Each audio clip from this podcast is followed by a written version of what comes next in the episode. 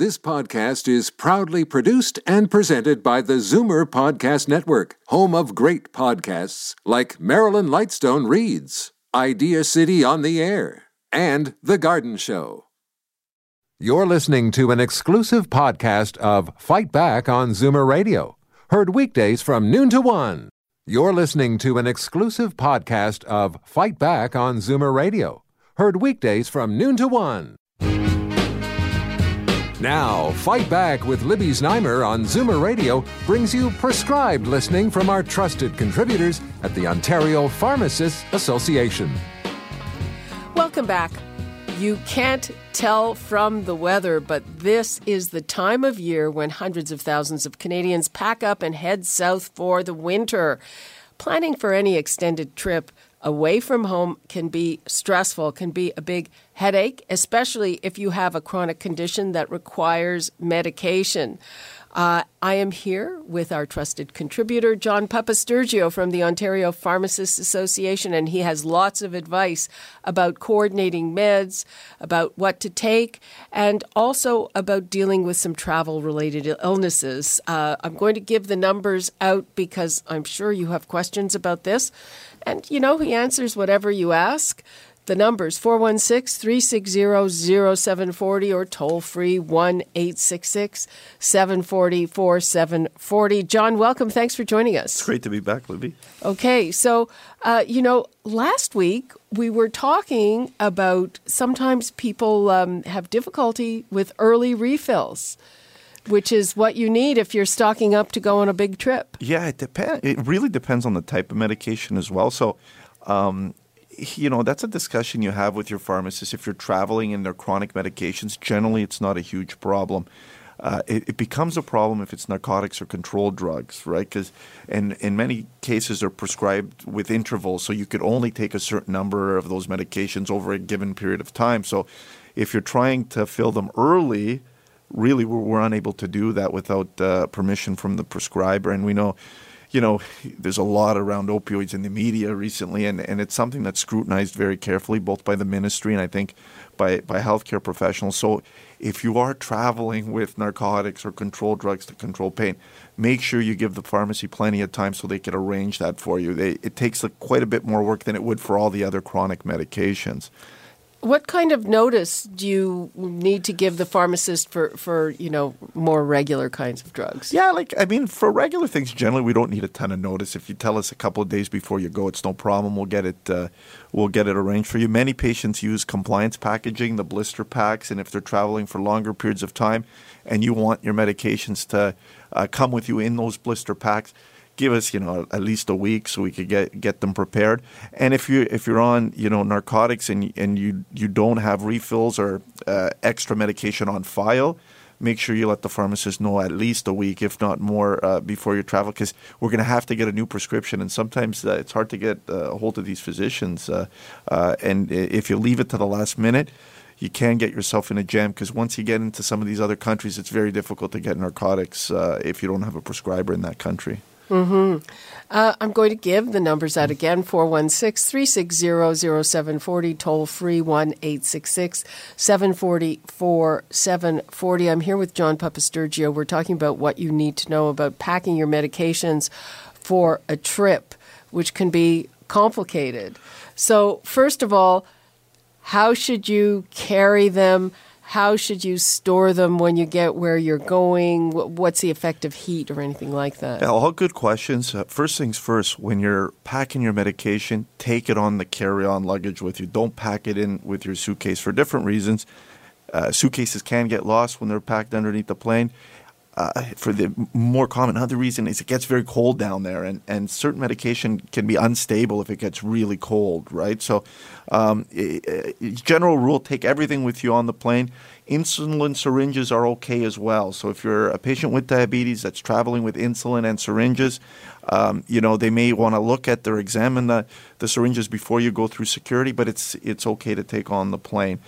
Make sure all your prescriptions are labeled with the pharmacy label. That's important. So I know patients sometimes will dispense in a box or vials, and they tend to take the medication out, and you don't have a label. If you get stopped in security and they have questions for you, if there's a pharmacy label on there, they could always call, or it's kind of a second opportunity for the security agents to check where that medication came from.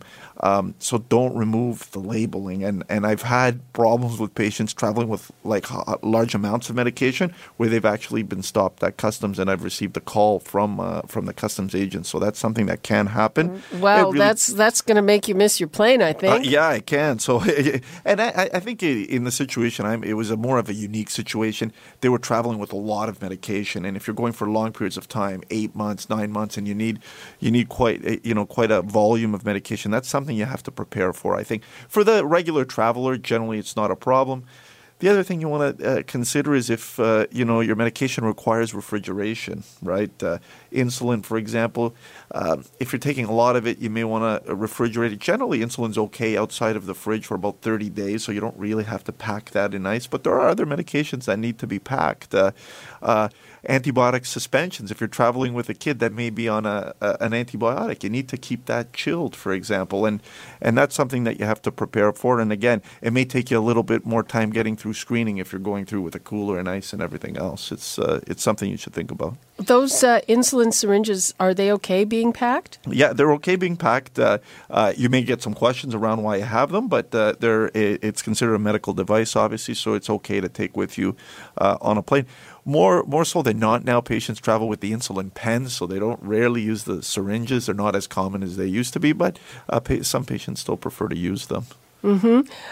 What about humidity? Most people are going to a warmer climate. That's right. Another great question. So when we dispense a medication in a pharmacy, the vials that the medication are in, irregardless if they're clear or amber, they always protect against UV penetration. So many medications become unstable if you put them in direct sunlight. So if you're traveling, keep your medications covered up. Certain medications can degrade if it gets very, very hot. And I'm talking over 40, 45 degrees Celsius over prolonged periods of time. Generally, tablets are okay if you're kind of in the heat and they're not in the direct sunlight. Liquids are a different issue. If you have liquid medications, they can become unstable in very high heat. And that's kind of the reason we say try to avoid keeping things in your bathroom where the temperature goes up and you have the humidity of the shower and everything else. It could degrade the tablets and some of these liquids as well. What about things like, I know that certain kinds of drops for macular degeneration, they have to be kept in the fridge? Yeah, absolutely. So not all of them, but some. So you have to be aware which medication you have. And if you're unsure, speak to your pharmacist. But some have to be kept refrigerated or they become unstable. Those ones you'd have to pack with ice while you're traveling, especially if it's a long trip. If it's a short flight, it's usually not as big of a deal. But if you're going on an overseas flight, you may have to pack those. And then you have to make sure if you're staying in a hotel room, you've got a little fridge there or something where you could keep them chilled because they can degrade, definitely. Uh-huh. If you get stuck, do you just have to find somebody wherever you are to prescribe for you, or is there any way that if you get in touch with your pharmacist, they can help you out? It happens. You'd be surprised how common this happens. So it happens all the time. I have patients of mine that have been stuck in different places. Generally, it's because they've either forgotten to bring enough medication or they've extended their trip and they didn't bring enough when they left. They ended up staying longer than they had to. Other situations are they've either had their medication lost or, in worst case scenario, stolen. So it depends where you're going. If you're within Canada, generally it's not a problem. For example, if you were using my Shoppers Drug Mart location, you went to another Shoppers Drug Mart location in BC, usually we would work something out without you having to go see a physician in British Columbia. That being said, if it's a narcotic or controlled drug, generally you'll be stuck because that's something generally a pharmacist won't just give out. Depending on the country, you may have to do different things. If you're in the Caribbean, many of the medications, you'd be surprised, don't require a prescription. So if you're not sure what you're taking, have the pharmacy that you're kind of visiting call your pharmacy here, and they may be able to walk you through it. The challenge is that the names are very different in some of these countries, and even the generics, like the molecules are slightly different, so they're different drugs within the same class. So there's been situations where we've had to kind of find an equivalent drug because they don't have the exact same drug in the country that the patient happens to be traveling in. So we try to work around these kind of scenarios, but it's not always simple. And, you know, often the patient will have to go see a physician depending on, you know, how strict the pharmacies are in the different countries. They might have to go to a physician in that country and get a prescription, and that happens as well. It could be expensive, time-consuming. It could affect your trip. So definitely, if you're going, make sure you're taking enough medication and keep it in a safe place. Okay, all good advice. We have to take a quick break now. Before we go, the numbers to call, 416-360-0740, toll-free, 1-866-740-4740. I'm here with John Papastergiou from the Ontario Pharmacists Association.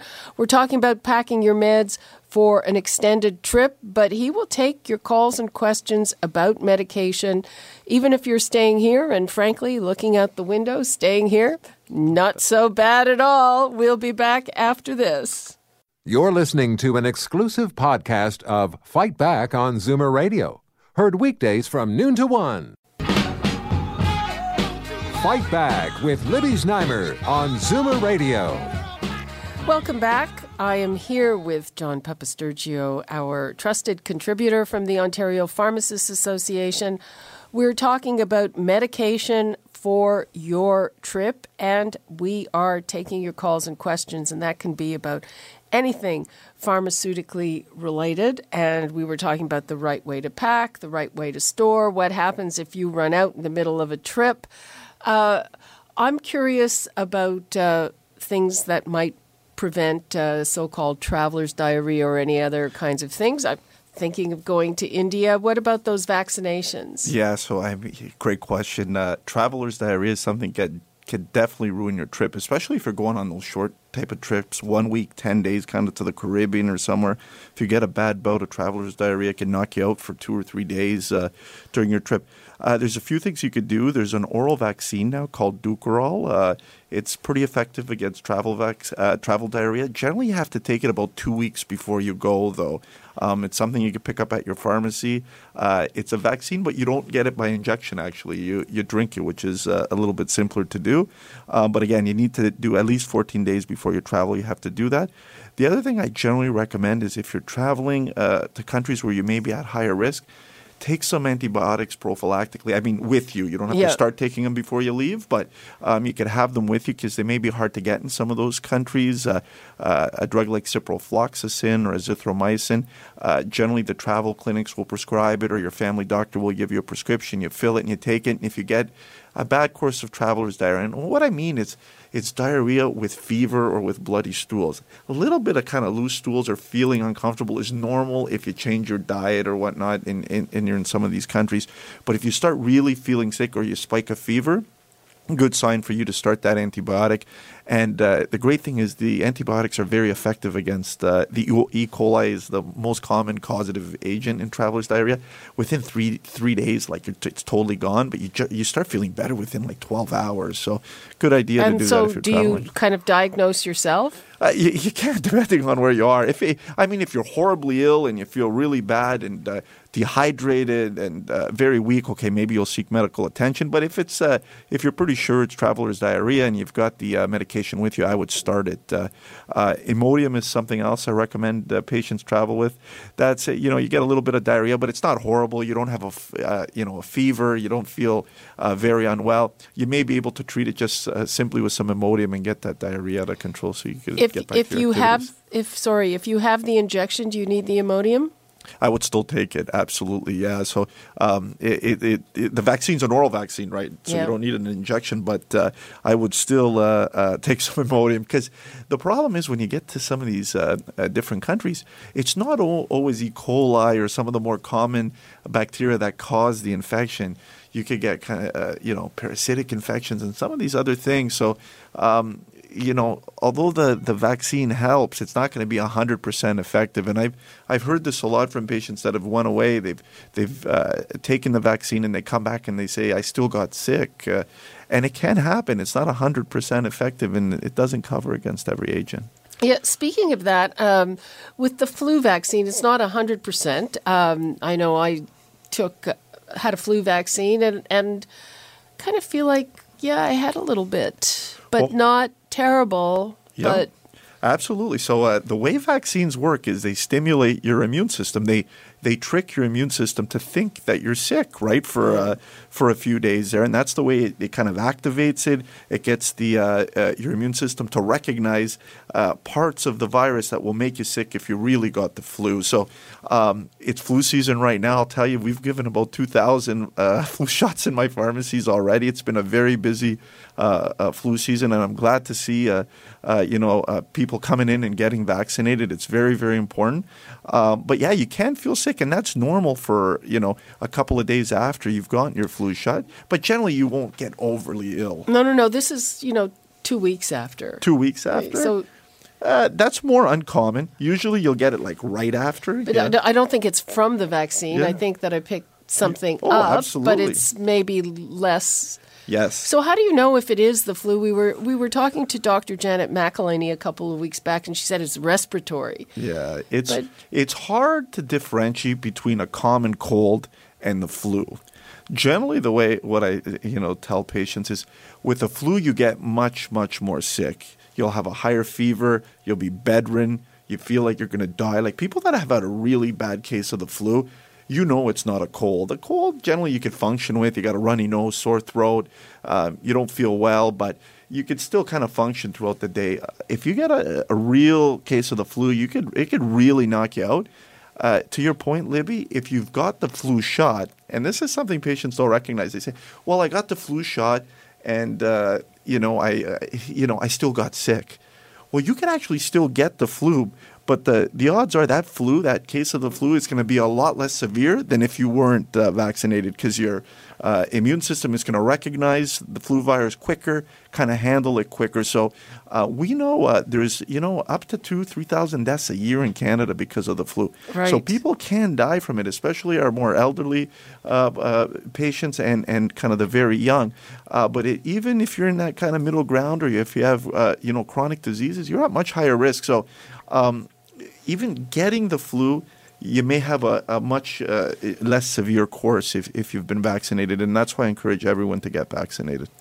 Yeah, and you're talking about people dying from the flu, but there's also people losing their independence or having a chronic condition that becomes much worse that they can't quite recover from. So it's very serious, potentially very, very serious. Oh, yeah, and then we know people will get the flu, and then they because they're so, immunosuppressed after they're wiped down, then they get these secondary infections. Pneumonias pop up, and a lot of times, these patients will die from something else that's, happened because of the fact that they had the flu. So, absolutely, Libby, it's really important for especially our senior listeners. If you're over 65, get vaccinated for sure, and you could do it in a pharmacy. Okay. Let's go to Bill in Binbrook. Hi, Bill. Hi, Libby. How you doing? Fine. How are you? Just ducky. I have a question for John. Sure. I think I heard this earlier, but I just want to make sure, because my wife just found out about a year ago she's a diabetic, and she's on pills. And the first trip she took, she got a little freaky because she had to take her meds with her. But is it best to take them in the container with the medical information on them, right? Yeah, definitely. Like, it depends which pills, but usually do they give them to her in a vial like dispensed at the pharmacy? Yeah. Yeah, keep it in that vial. I know patients want to make it more convenient to travel, and they try to kind of sometimes mix them together or put them in something else. Oh, no, she was keeping them separate, but what she was doing is saving the jars from each one, but she was worried about having an expiry date on it, that they might nail her on that. No, I don't think they don't look that carefully. And generally in Ontario, actually, the when we fill a prescription in a vial, we don't actually put the expiry date on that. Like vial. An old date. Yeah, an old date. Yeah, no, she'll be fine there. And if there's ever any questions, this is the great thing. You've got a label on there. You just tell them, call my pharmacy, right? Yes, exactly. It's got the phone number. Yeah, the phone number is right on there. But always better to travel that way, because I've had patients, they just throw everything together in one vial and they say, I'll be good. But then it's hard to determine what you have. And then you could take a medication erroneously also if you start doing things like that. I also wanted to say that the Shoppers Drug Mart in Binbrook was very helpful, because being her first trip, she didn't take enough of her metformin. Metformin. Yeah. and she started freaking out. But between them and the Kmart down in Florida, they got it arranged. And they were able to figure it out there. And that's generally what we do. We kind of work with anyone, and it doesn't have to be within Canada, the U.S., or anywhere else. We try to sort it out to make it as convenient as possible for the patient, and as long as we're confident that what they're taking is the right thing and it's safe, generally we'll sort it out. Yeah. Okay. Okay, thanks a lot, Bill. Have a good day. You too. Bye-bye. Libby, I was going to mention one thing that we didn't kind of talk about with traveling. Be weary of time zones and time changes. This can be problematic for people that take multiple doses of medication. So what you want to do is keep the interval between your doses relatively constant. So if it's every 8 hours, and that can get confusing once you're, flying between time zones. It's easy to kind of make that interval get, longer or shorter. It's even more problematic if you're taking insulin by injection, because now you've got to take that insulin generally with food, depending on what kind of insulin you're taking, and the time differences could really mess you up. So, just be careful that you're taking your medication at the right time, because it is easy to get confused. Okay, so that brings me to another question. How do you get onto the schedule of the place where you're at? I mean, we know that with sleeping, it's like stay awake till it's at night, go to sleep. That's right. But if you're keeping sort of every 8 hours or every 6 hours, you don't want to spend your trip getting up in the middle of the night. It's a great question. And generally what I encourage patients to do is speak to your pharmacist, because the answer varies depending on what medication you're taking. For example, certain medications, I might tell you it's okay to take them a little bit closer together to get you on your new, regimen. For others, you may not want a double dose like that. So I may say just skip a dose, and starting the next morning, like high blood pressure medication, generally I'd say just skip a dose and get on your regular routine when you get to wherever you're going.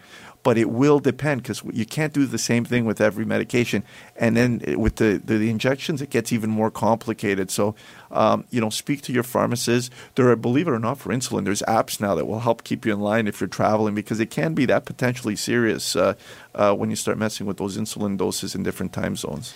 How common is it for people to get confused with this stuff, and what are the possible consequences? Yeah, I mean, the good thing is the consequences generally aren't too severe with most medications. If you were to take a couple of doses too close together or wait a little bit longer, it's not a huge deal. But it can be a big deal when we think of medications like anticoagulants, right, where you really want the medication to be at a therapeutic level. And if you start spreading out the time or making it too close, you're putting yourself at risk for bleeding, or on the other end for stroke or something like that. So there's certain drugs, timing is very, very important. But the vast majority of medications, you don't have to be so worried about if it's kind of one day that's you're being affected. But it's something, if you're concerned about it, make sure you ask your pharmacist. Okay. We only have about minute left, little less. Anything else that you want to tell us that we need to know? Don't forget sun care. If you're going down south, it's really important. Make sure you bring sunscreen with you. You leave here, it's winter, weather's not great, but you get into these sunny areas. You want to make sure you're protected. We know many medications can increase your sensitivity to the sun. Diuretics, antibiotics, there's a whole group of them. They predispose you to way worse sunburn. So if you're on your medications and you're traveling, ask your pharmacist if you're on any of those specific drugs. But SPF 30 or higher should be okay if you're traveling. Okay, yeah, I forgot about that. That's true. And are there some medications, just very quickly, that if you're on them, you really shouldn't be someplace with a very hot sun? Yeah, like there's one that comes to mind is Accutane. People that take Accutane for acne, and you got to be really careful, because I've seen some horrible burns with Accutane. Patients not wearing their sunscreen when they get down south, and generally it's teenagers that are on Accutane. And they're not as careful. If you're the parent, make sure they're wearing their sunscreen and covering up, wearing hats and whatnot. Okay, that is all the time we have for this edition of Fight Back. Thank you so much, John. It's great to be here. Our trusted contributor from the Ontario Pharmacists Association. You're listening to an exclusive podcast of Fight Back on Zoomer Radio. Heard weekdays from noon to 1. You're listening to an exclusive podcast of Fight Back on Zoomer Radio. Heard weekdays from noon to 1. You're listening to an exclusive podcast of Fight Back on Zoomer Radio. Heard weekdays from noon to 1. You're listening to an exclusive podcast of Fight Back on Zoomer Radio. Heard weekdays from noon to 1. This podcast is proudly produced and presented by the Zoomer Podcast Network, home of great podcasts like Marilyn Lightstone Reads, Idea City on the Air, and The Garden Show.